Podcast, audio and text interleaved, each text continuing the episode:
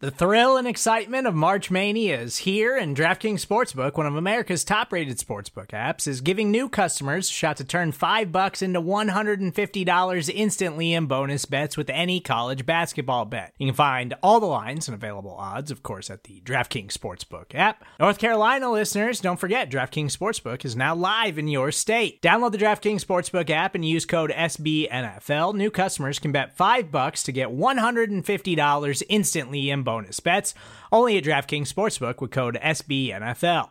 The crown is yours. Gambling problem? Call 1 800 Gambler or in West Virginia, visit www.1800Gambler.net. In New York, call 8778 HOPE NY or text HOPE NY. In Connecticut, help is available for problem gambling. Call 888 789 7777 or visit ccpg.org. Please play responsibly on behalf of Boot Hill Casino and Resort 21 plus age varies by jurisdiction. Void in Ontario. Bonus bets expire 168 hours after issuance. See DKNG.com slash B ball for eligibility, deposit restrictions, terms, and responsible gaming resources.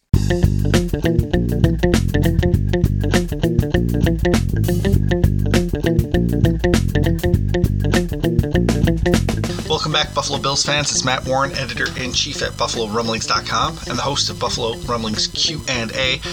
Since our last episode, the Buffalo Bills 2020 schedule was, was released with all their primetime games, all their exposure in December. Three, maybe even four nationally televised games in the month of December during the final playoff run. Lots to talk about with the schedule, and some of your questions reflect that. We've also got other questions going on around uh, the fifth year options that teams are picking up or choosing not to pick up from the 2017 NFL draft. Lots of other questions as well around the offseason, uh, COVID 19, what's going to happen with the NFL. As always, get your questions in at 716-508-0405. You can tweet us at Rumblings Q&A. Email is buffalorumblings at sbnation.com. Leave comments in the comments section at buffalorumblings.com, Facebook, Instagram. Lots of ways to get in touch with us on those areas as well.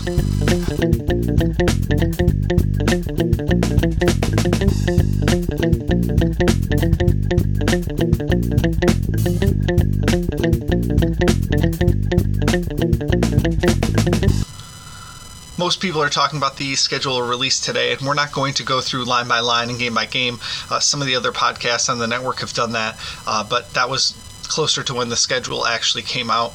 Uh, what we've been focusing on over at BuffaloRumblings.com is looking at it from every angle: the uh, the home and away games, the uh, primetime games that are on the schedule, uh, just looking at different avenues of it. I will say one thing about the schedule, unprompted though, is that I'm going to be very disappointed if fans aren't in the stands for these games. There is just a great number of road trips on this schedule, whether you're talking about going to Nashville again or San Francisco, which is the city I love, uh, Las Vegas. So many great opportunities for travel for Bills fans this year, and it's looking more and more like some of those, at least, aren't going to happen. So that's really disappointing at the same time, we're talking about the Bills having four primetime games, including two primetime games in Buffalo and Orchard Park. And if Bills fans aren't able to pack the stadium on those nights, it's just going to lose a lot of its luster. So uh, that's really all I'm going to say about the schedule until we get into some of these questions later. Uh, but that's what's on a lot of people's minds this week is is my thoughts on the schedule, and I'm just hoping that they end up playing those games with fans in the stadium or in some way, shape, or form. I don't know what that's going to look like or what that's going to sound like, but it, it's going to really stink if there's Bills home night games in December and they get no home field advantage out of it, and Bills fans are, you know, robbed of that opportunity that they have constantly been complaining about. So let's turn it over to some of your questions right now and let's stick with the schedule. Um, Chris asks us at Rumblings Q and A: Do you think the NFL plays a full season? And if not, how might that affect the Bills' chances? I think the Bills are probably going to play a full season. I don't know if it necessarily starts on September 13th. It may start later than that, but I do think that everything's trending towards NFL teams being able to play seasons. Um, there's just too much money involved for them to um, sit on the sideline I don't know what that means. I don't know if that means all the teams are, you know, in say some hubs around the NFL. You have a hub in, say, let's just say Dallas, Texas, where there's six teams staying and they play a, round robin of games, or even four teams staying and they play a round robin of games uh, in one stadium. Uh, you don't have fans, something like that. I, I think that the NFL is going to get their games in one way or the other. Uh, maybe they have to push them back to October. Maybe they have to push them back to the middle of October or the end of November or something like that. But I think there's going to be an NFL season this year. Uh, I don't. I can't guarantee it's going to be 16 games. I definitely don't think fans are going to be in the stadium, at least not you know, packed NFL stadiums like we're used to seeing. So. Um, that's just my opinion. I don't have, obviously I don't know what's going on in, in all the localities around the you know 30 NFL cities that are out there. So um, right now, uh, NFL facilities are closed.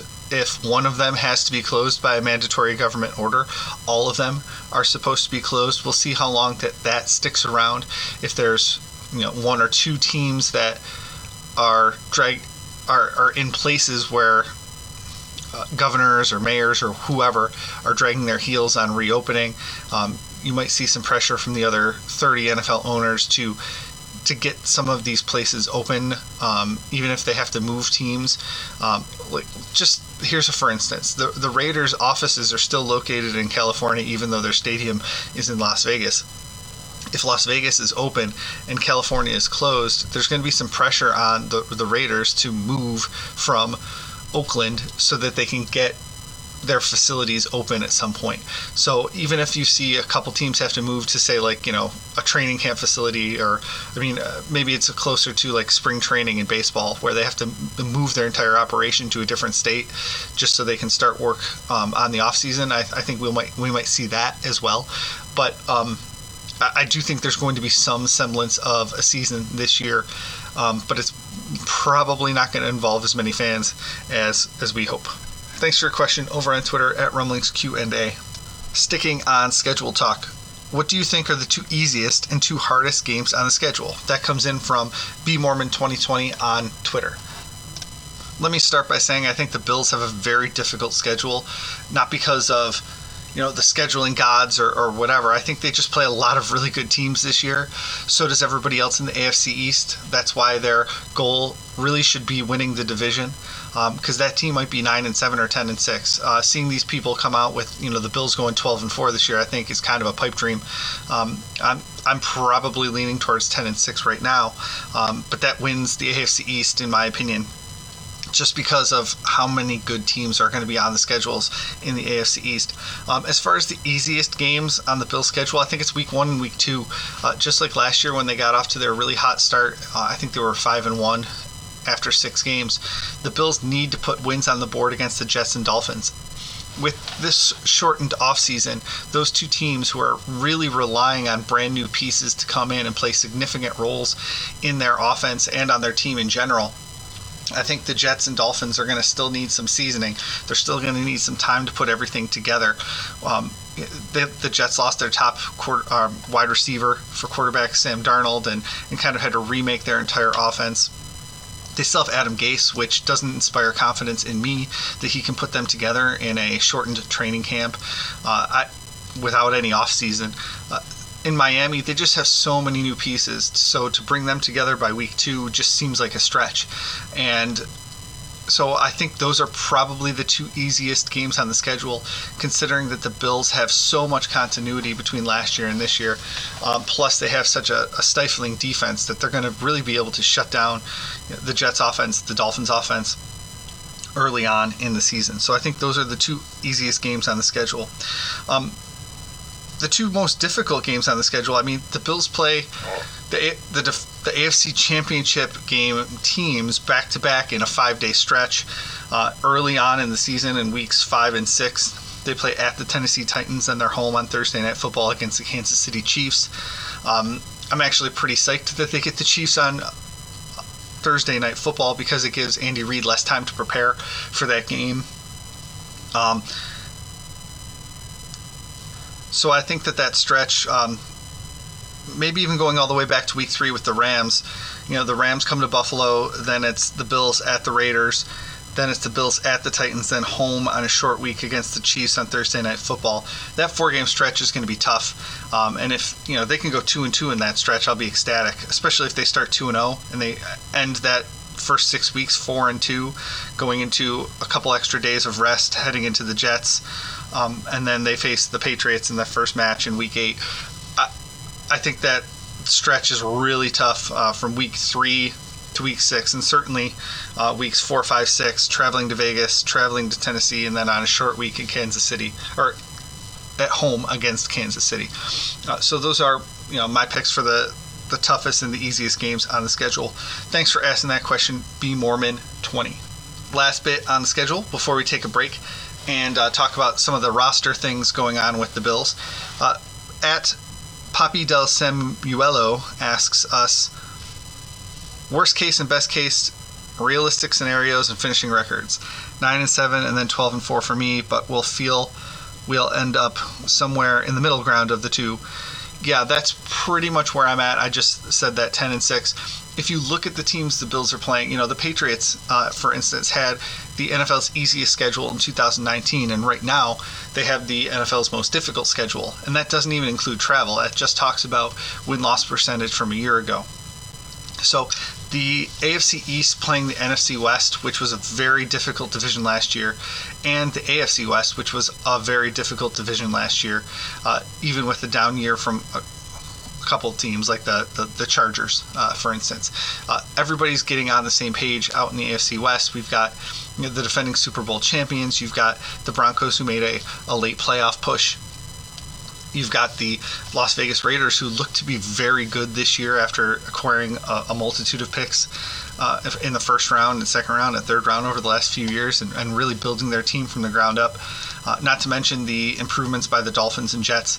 I just think it's a very difficult schedule, and anybody who comes out of the AFC East is going to be battle tested, which why I'm I keep going coming back to a 10 and 6, 11 and 5 is going to win the division, and I'm hoping it's the Bills because it's going to be difficult to make the AFC wildcard race from the AFC East with so many difficult uh, teams and games on the schedule. Thanks for your question over at Rumblings Q and A. When we get back from the break, we'll start talking about things that aren't on the schedule. So stay tuned.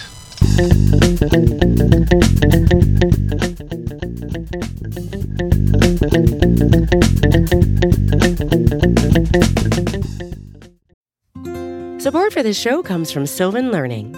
As a parent, you want your child to have every opportunity, but giving them the tools they need to tackle every challenge, that takes a team.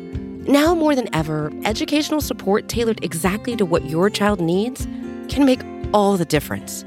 That's why parents have trusted Sylvan Learning for 45 years as the ultimate teammate in their child's educational journey, instilling in them a love for learning and a passion for reaching the next level. And Sylvan's Insight Assessment can identify gaps in learning and areas that could be of concern for your child. It's a 360 degree view into your child's learning that you can't find anywhere else and helps ensure that your child didn't miss something in school that might put them at a disadvantage in the future. And right now, it's the best price of the year at $29. Go to sylvan29.com to learn more and get your child's assessment for only $29. That's S Y L V A N 29.com.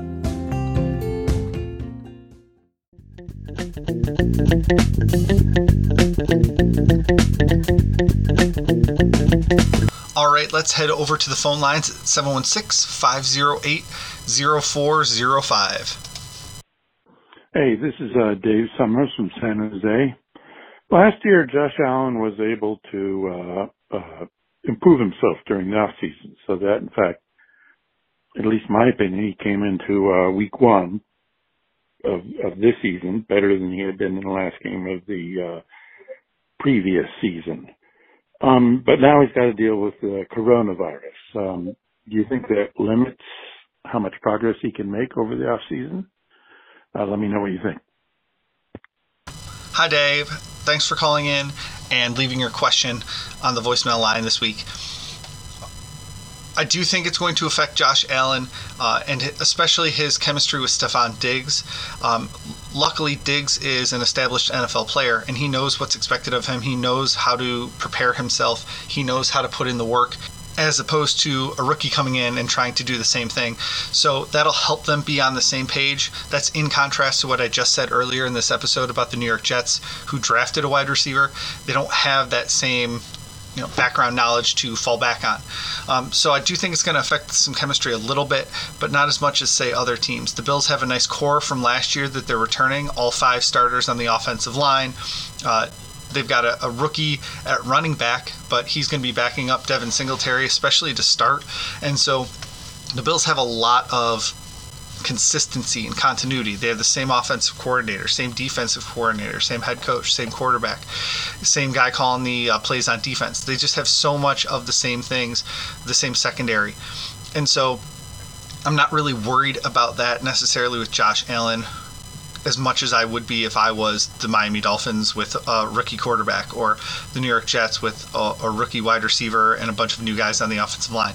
So that's kind of where I'm at. And then, I mean, that even ignores what's going on in New England with the Patriots and, you know, what happened with their quarterback situation and everything kind of turning over up there. So I, I'm not as worried as I would be if I was on another team, but it certainly is you know a piece of the conversation for this offseason that that the Bills and Josh Allen aren't going to have as much time with each other as as they would have in the past. Do I think it's going to really affect his ability to take that next step as a quarterback? I don't. Um, I've been in plenty of situations where I've done something for multiple years, and I just always feel more comfortable the more I do it. Even if we don't get all of these off-season practices, they'll still get some semblance of what a training camp is going to look like. Um, they'll have an opportunity to get on the field before the first game, and so they, they will have a chance to build that chemistry and he will have a chance to make better decisions. Maybe this is going to help his processing. Maybe this is going to help his off the field or, or mental aspects of the game or, or something like that to make up for the lack of you know on field time. But really, even right now, they wouldn't be on the field at all um, outside of veteran minicamp um, uh, for a long time. So we're still in the weight training part of of OTAs. Uh, they're not really missing a whole lot because they're still able to do their classroom work that they would have been doing before. Thanks for your question on our voicemail line at 716 508 0405. Back to Twitter, where Walter Trey White asks us any thoughts on the eventual Bills' interest in the batch of first rounders who aren't getting their fifth year options? Brief primer on the fifth year option. If you were drafted in 2017, you signed a four year contract with a team option for a fifth year. It averages you the salary of the top 32 players at the position that you play. Um, and it, it's guaranteed, fully guaranteed at this time of exercising. So the the Bills uh, exercise the fifth year option on Tre'Davious White. They keep him around for somewhere in the neighborhood of $11 million. Um, just this offseason, we saw Shaq Lawson move on because he was a free agent after just four years because the previous offseason, the Bills didn't exercise their fifth year option. So it just is a team option for a fifth year um, at a reduced rate from the franchise tag, but at a higher a higher rate than they would have normally be making on a, a, fifth year of a hypothetical rookie deal. So let's take a look at some of the players that were not tendered their fifth year option and uh, see if the Bills might be interested in any of them a year from now. That's the question at hand. Uh, Mitch Trubisky, I don't think the Bills would be interested in. Uh, Solomon Thomas from the uh, San Francisco 49ers, I don't think they'll be interested in him. Uh, Leonard Fournette, maybe, depends on what his price is going to be. Um, but the Bills have two young running backs, so they're under multi-year contracts as it is right now. They don't really need another guy. Corey Davis from the Tennessee Titans has underwhelmed. Uh, so those guys in the top 10 that were declined, I don't necessarily think that the Bills would be interested in any of them, really. Uh, so we have to look a little bit further down. John Ross from the Bengals is a guy I could see the Bills bringing in um, on one of those mid tier free agent contracts that they love to sign. Uh, he's not going to be your number one guy, but he could certainly come in and uh, be a player on your roster. He was picked uh, ninth overall by the Bengals. Uh, a little bit further down the line, um, let's look at uh, Malik Hooker, the Colts uh, safety. He's another guy that um, is interesting to me because of his pedigree. Uh, hasn't done enough in Indianapolis for them to to tag him at uh, seven million dollars, which is not very much. Uh, but the Bills do have Micah Hyde coming to the end of his contract, so you never know as far as bringing in a young guy in the middle of his career uh, to maybe play um, and overperform in Buffalo where he underperformed somewhere else. Further down the list, uh, none of these names jump out at me as someone of the Bills would be interested in uh, Garett Bolles, the offensive tackle from Denver, uh, Jarrad Davis, the linebacker from the Lions, Charles Harris, the defensive end from the Falcons, Gareon Conley, the cornerback from the Texans. You know, if he's going to come in like another former first round pick of the Houston Texans, Kevin Johnson was a great add by the Bills as a former first round pick who was often injured, but came in for the Bills and played well on a very low salary contract. So that would be great if the Bills could do that again. Um, Takkarist McKinley from the uh, Falcons. Taco uh, Charlton from the Miami Dolphins and Dallas Cowboys. I do not see the Bills going after him. Uh, the last one that was declined was Reuben Foster from Washington. So, I mean, not a whole lot of players that you look at and be like, yeah, the Bills definitely need to go out and get that player to get better. But there is value in those players. And going out and getting former first round picks that have underperformed is one way to, I don't know, bring along a roster later because those guys have great potential in a lot of cases they have great measurables. Maybe they learned a lesson the hard way at their first team and they're coming in and looking for another chance. So i think you know mining former first round picks from other teams is is a good strategy. And you've seen brandon Beane do that. Um, not quite as much as doug whaley loved doing it but you've seen brandon Beane do that with former first round picks and former even second round picks. Uh, going and getting a guy that tested well, that they remember, that they had, have done scouting on years earlier, that they can say plug in and maybe in a reduced role can can be successful uh, on a new team. Thanks for your question over at Rumblings Q and A on Twitter. That's going to do it for this week's episode. Get your questions in for next week's episode. Subscribe to the Buffalo Rumblings channel wherever you get your podcasts and you'll get all of ours in your feed.